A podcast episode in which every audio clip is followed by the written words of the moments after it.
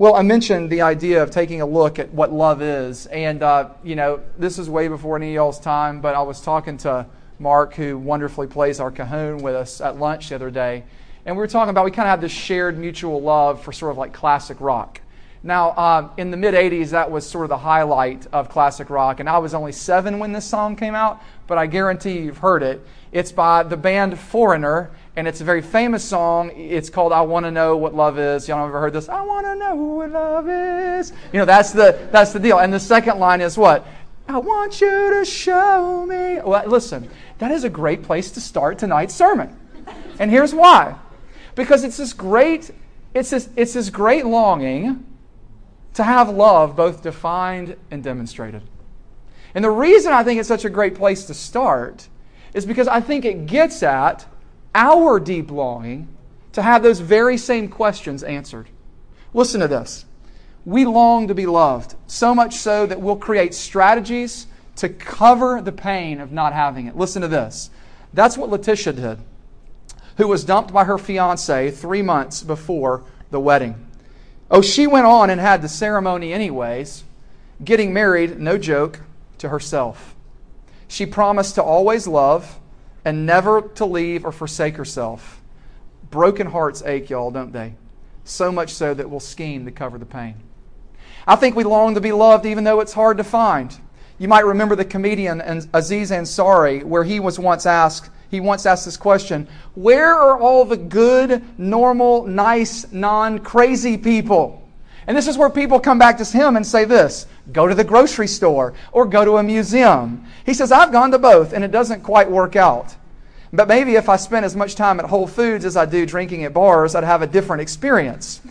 I would also be a weirdo that hangs out at the grocery stores way too long. But I would have to live off those little samples, etc. Hopefully, it doesn't come to that. Here's what I'm trying to get at we long to be loved, even though it's hard to find. We long to be loved just by somebody, anybody. Listen to this story the story of Davion Only. You might remember him. He was a 16 year old boy who pleaded in front of a church one day in Florida that somebody would adopt him.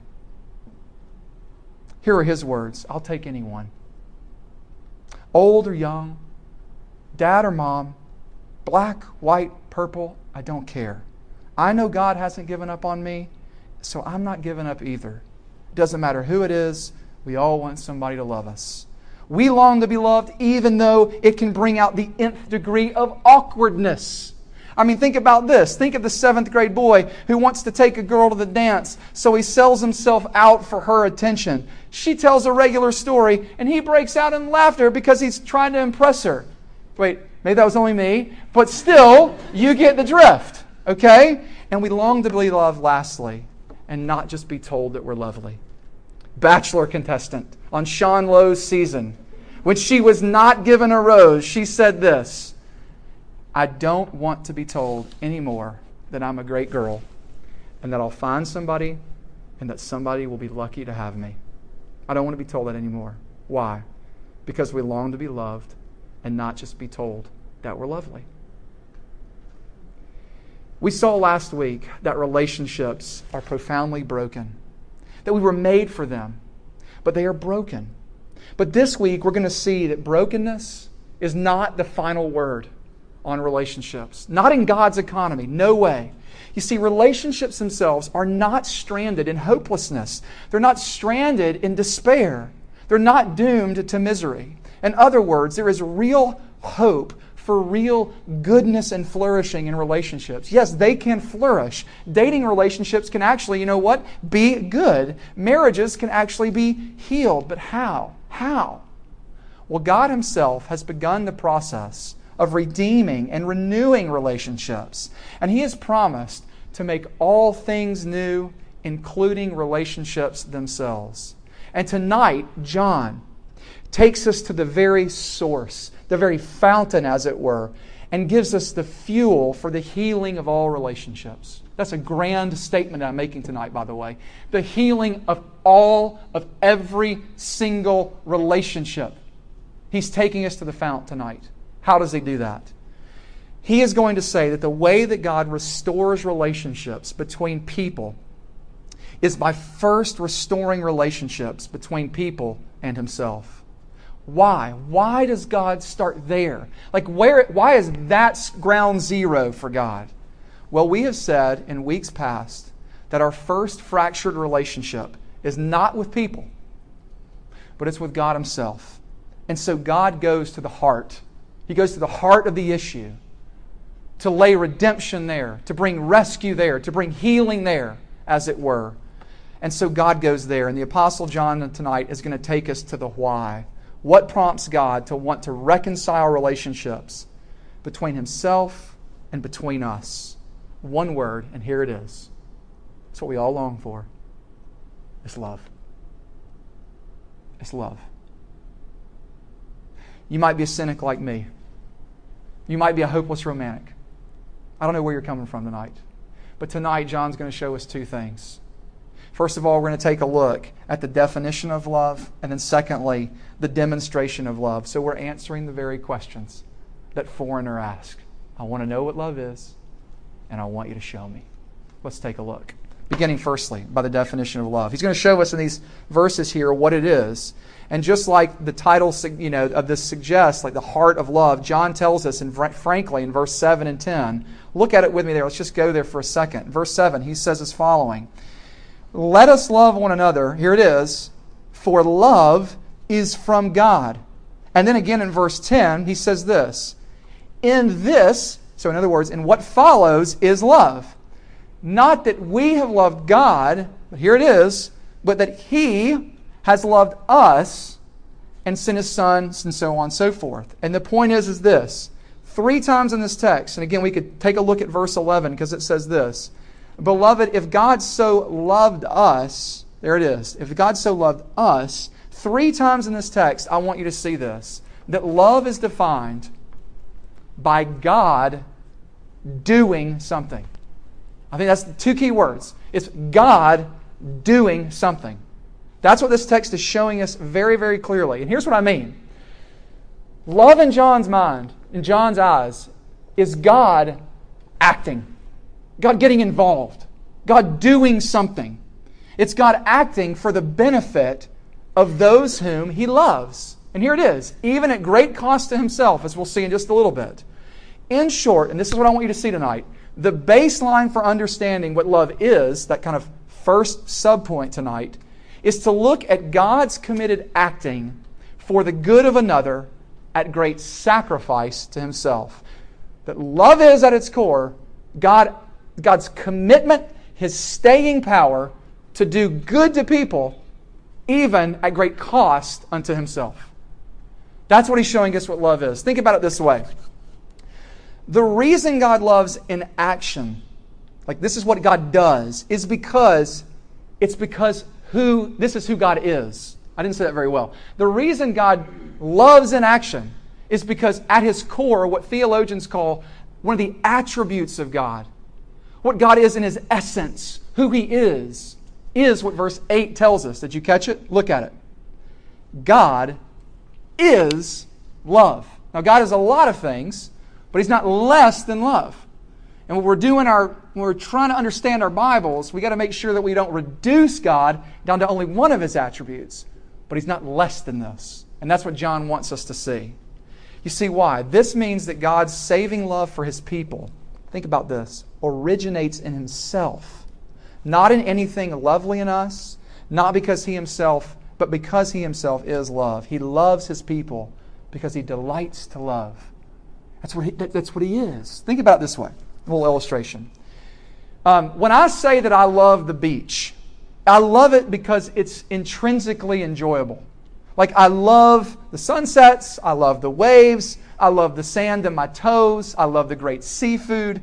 I love all of these things because of what the beach affords to me, because of what it gives. That's a different sense of the word love than I'd like to use it now, which is when I talk about my children. You see, when our twins were in the womb, and frankly, when our third was, I, there, there just came a moment. There just came a moment where I said, I've never met them. I've only seen them on a sonogram. And I don't care what they look like. I love them. They're mine. I love them simply because they're mine. I'm committed to them, and I'm committed to them all my days. And, and I think that's the picture of what this text is showing us. That it's God's commitment because it, it wells up within Himself. See, here's the thing from all eternity, y'all, it has been this way. This is how He loves. Take a look up at the screens. Let me show you this. This comes directly right out of the book of Ephesians, chapter 1, verse 4 and 5. Listen to this. Before the foundation of the world, in love, He predestined us for adoptions as sons through Jesus Christ. That text is telling you that if you are in Christ Jesus, that was settled before the first Adam was made. Why? Because who God is. That's what that's telling us. And you might think, is that just a New Testament thing? No, it's not. It's actually an Old Testament thing, and that's why it makes sense in the New Testament. Here's why. Take a look at this. In the Old Testament, God freely loves his people, Israel. They have blown it. They can't get it together. Does that sound familiar? If there's ever a time for an amen, that was it, right? Okay. Here it is. Screw ups. They cannot figure out how to love, how to, how to be faithful to God. And I want you to listen, listen to what God says about them. Here it is. Deuteronomy chapter 7, verse 7. The Lord your God has chosen you to be a people for his treasured possession out of all the peoples of the earth who are on the face of the earth. That is, that group of people. Here it is. It was not because you were more in number than any other people that the Lord set his love on you. So it's not because y'all were awesome, because y'all were crushing it. That's not why. Here is why. For you were the fewest of people. Sorry, verse 8. But it is because the Lord loves you and is keeping the oath that he swore to your fathers, that the Lord has brought you out of the mighty hand and redeemed you from the house of slavery, from the hand of Pharaoh, king of Egypt. Listen, looking at the screen. Let me just, I'm going to turn around backwards. The Lord set his love on you and chose you, for you were the fewest of all people. So the Lord loves them. Now you ask the question, why? Why does God love them? And here it is. Here's the logic but it is because the Lord loves you. Why does God love you? Because He loves you. It doesn't make sense to your mind. And it ought not, because you're getting caught up in the very divine logic of God's heart for you. That He loves because He loves, He delights because He delights. And don't you know if you're in Jesus, that is true of you. Here's what I hope you'll see tonight that what lies at the very heart of the gospel is not you. What lies at the very heart of the good news about why God loves you is not because you're awesome. It's not because you're pretty enough. It's not because you're smart enough or you're beautiful enough. It's not because of the color of your skin or what socioeconomic background you came from. The reason God delights to shine his face on you is because God loves to love. And when you begin to see that, you begin to understand something about what love is in John's mind. That's my first point tonight, to show you first what love is. Now, I'm still underneath this idea of the definition of love, but we have to take a look as well at what God is saying that love is not. One last little quote. We read this in freshman Bible study. Plug, if you're not in Bible study, you want to get freshman Bible study yesterday. Here it is. We read this very line. It's talking about God's heart for Adam and Eve at the very beginning. Listen to what it says It just reads as follows They were lovely because God loved them. And you know that's true of you?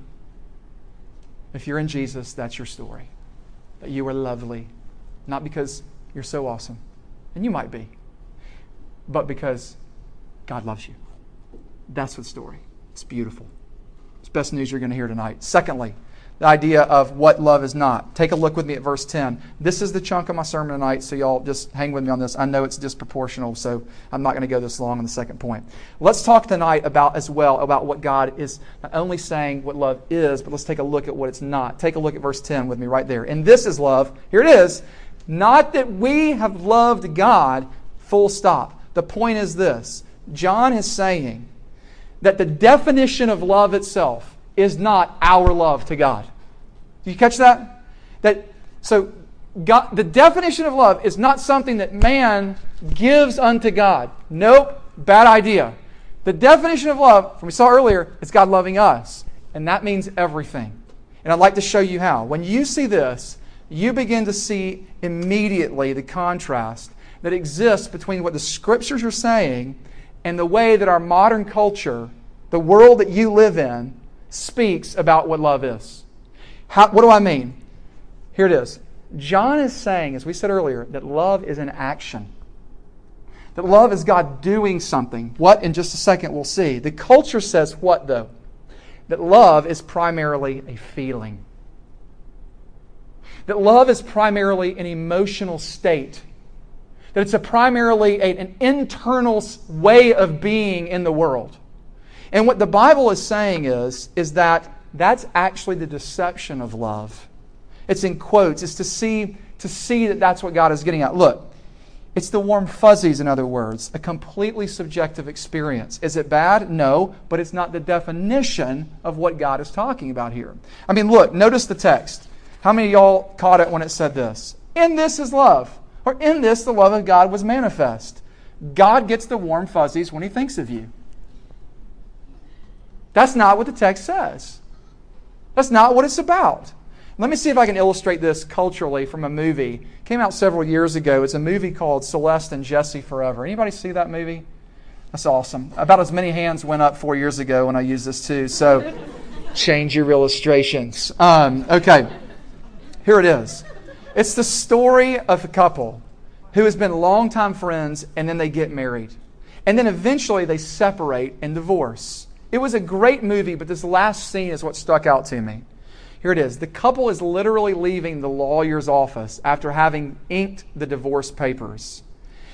And they're laughing and they're cutting up, and it's just this major, like, it's, it's, it's this major, like, it cuts against the grain of what you would expect, the way the, movies, uh, the movie has been made. And here's what happens they're sitting on the bench, and again, Celeste is the girl, Jesse's the boy, and they're sitting on a park bench outside. And Jesse, for Jesse, there's another woman. And here's what Celeste says She says, do you love her? And he nods, Yes. She replies, It's worth fighting for. And then they stand up and she says, You deserve to be happy. I want that for you. And then Jesse replies, You too. And then, here it is, just before he kisses her, he says, I love you.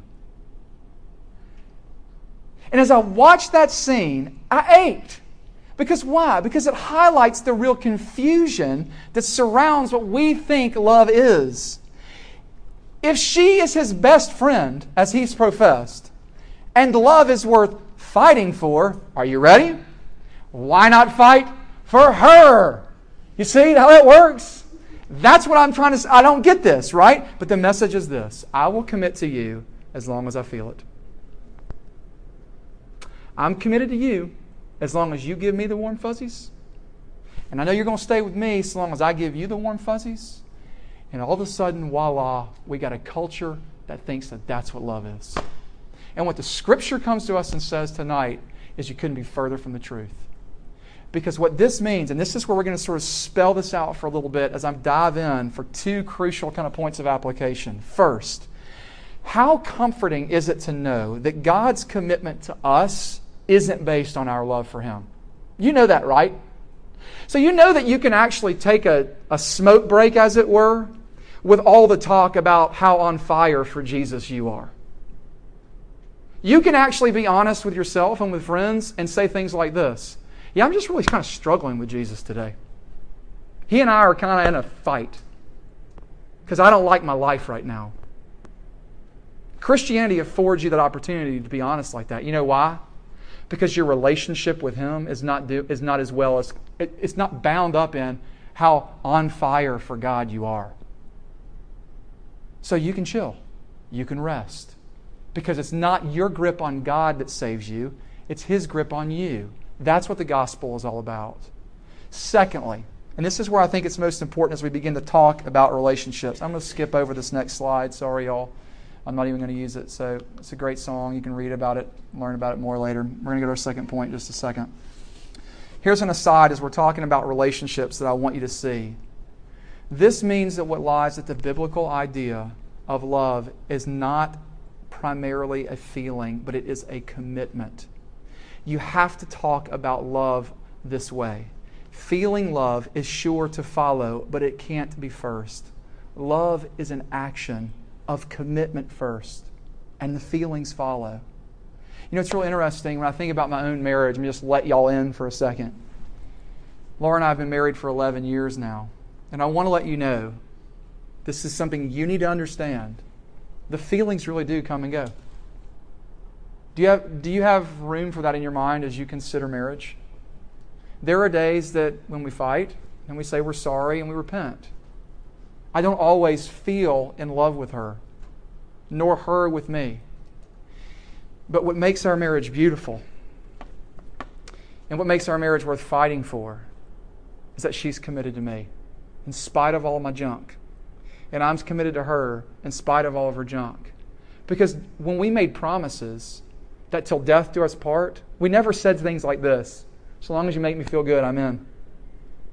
In modern marriages, you can hear them, they'll say things like this uh, Till death do us part, here it is, as long as our love shall last. If anybody ever gets you to say that in your wedding vows, refuse it. Because it's not a good promise. Because you know why? You're going to fight on your honeymoon. and the love ain't going to last. I'm trying to be sober minded for you about what relationships are actually like. And what the Bible is showing us, and what we're going to continue to look at over and over the rest of the semester, is that what lies at the idea of biblical love in this sense is an idea of commitment. I am not poo pooing feelings, they're wonderful, but they're not the basis, they're not the grounds for what God is speaking about here. That's what I needed you to say. I mean, needed, needed you to hear. Okay. Secondly, let's move on. The demonstration of our love. I want to know what love is. I want you to show me. Here it is. We said earlier that love is primarily an action. And if love is primarily an action, here's the payoff pitch. What kind of action is it? And keep in mind, as we said, the idea of costly sacrifice for the good of the other. And here's what we see verse 9 God demonstrating his love for us when John says this, verse 9. In this, the love of God was made manifest. Or in this, the, the, the, love of God was shown forth, is another way of translating that.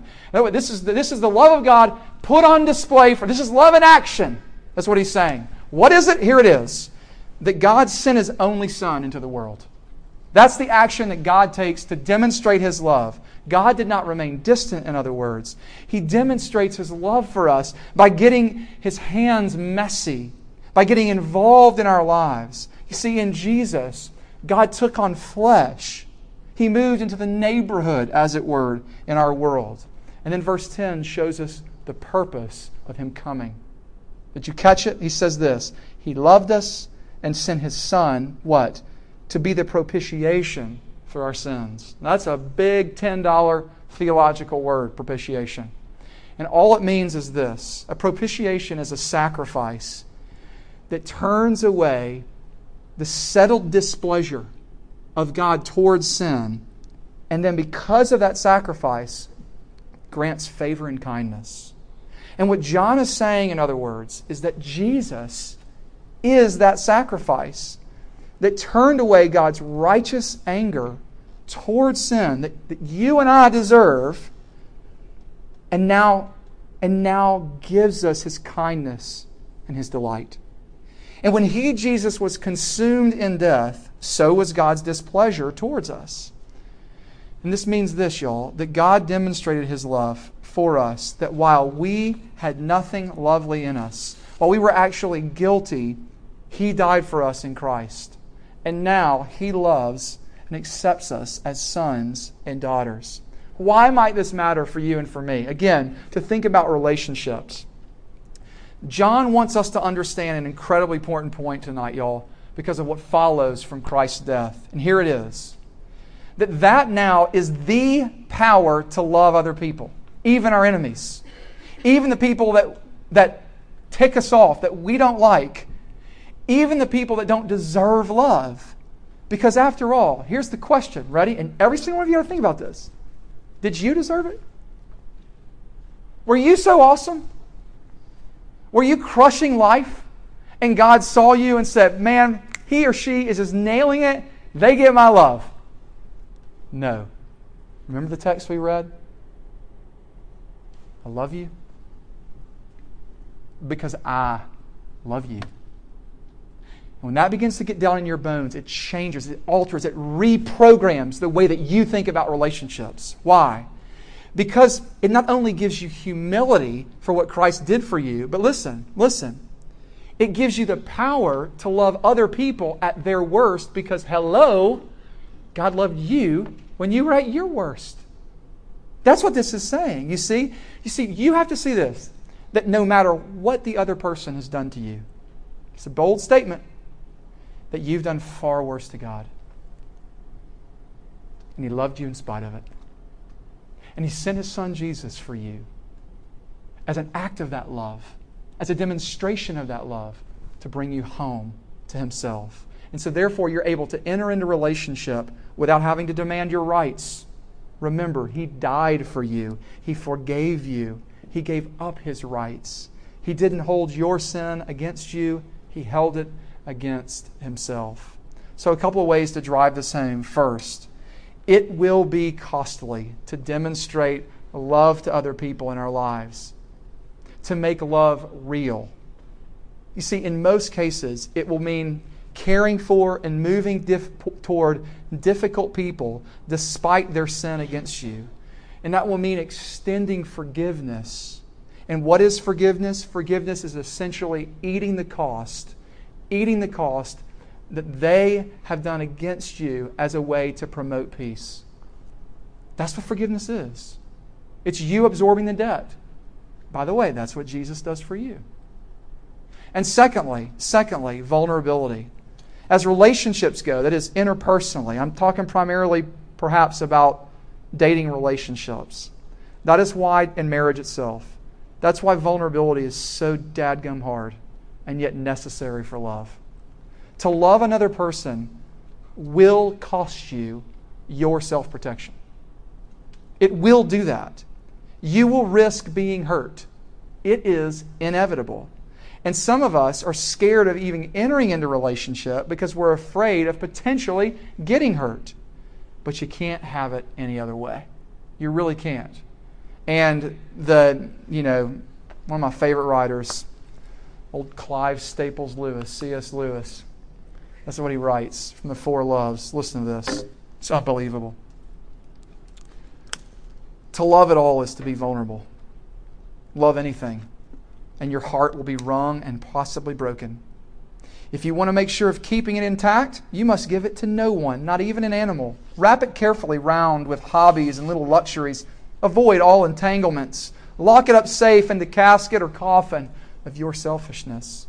But in that casket, safe, dark, motionless, airless, it will change. It will not be broken. It will become unbreakable, impenetrable, irredeemable. To love is to be vulnerable. Love and safety can't coexist. I'm so sorry. I'm so sorry. It can't exist. They can't coexist. You know why? How can they if they didn't for Jesus himself? For him to love you was to set wasn't safe for him. It cost him his life. Why do we think it's going to be any different?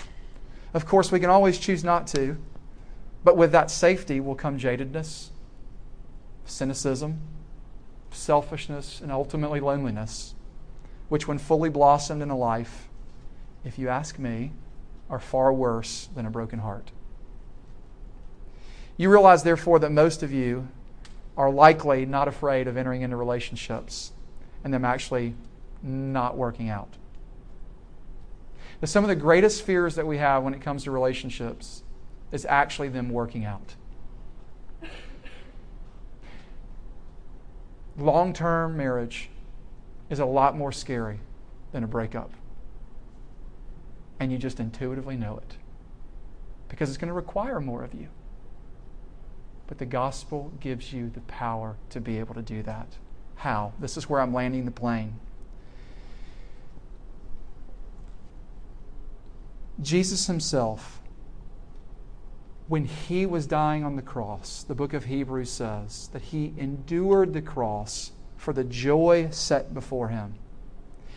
He sought that joy through great vulnerability by laying down his life. And he thought that it was better, way, way better, to become vulnerable, even to death, not at the risk of his life. This is what's so important, not at the risk of his life, but at the cost of it, to get the reward, his joy, his joy rather, than not become vulnerable and not receive it. It was a high stakes game, but Jesus took all of his chips and pushed them in the middle of the table. And what was that great joy? Do you remember what we read from Deuteronomy chapter 7? His treasured possession.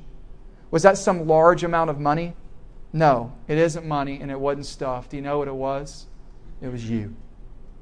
It was you are his treasured possession. That's what he calls his people. And here's the thing you are saved not because you're lovely, you're lovely because God has loved you. You're saved through relationship with him so that you can begin to bring His love even to your enemies. And here's where I just want to end.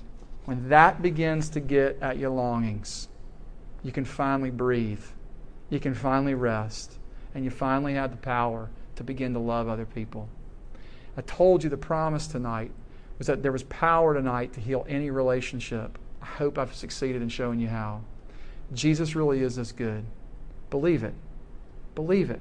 Take him and live. Let's pray.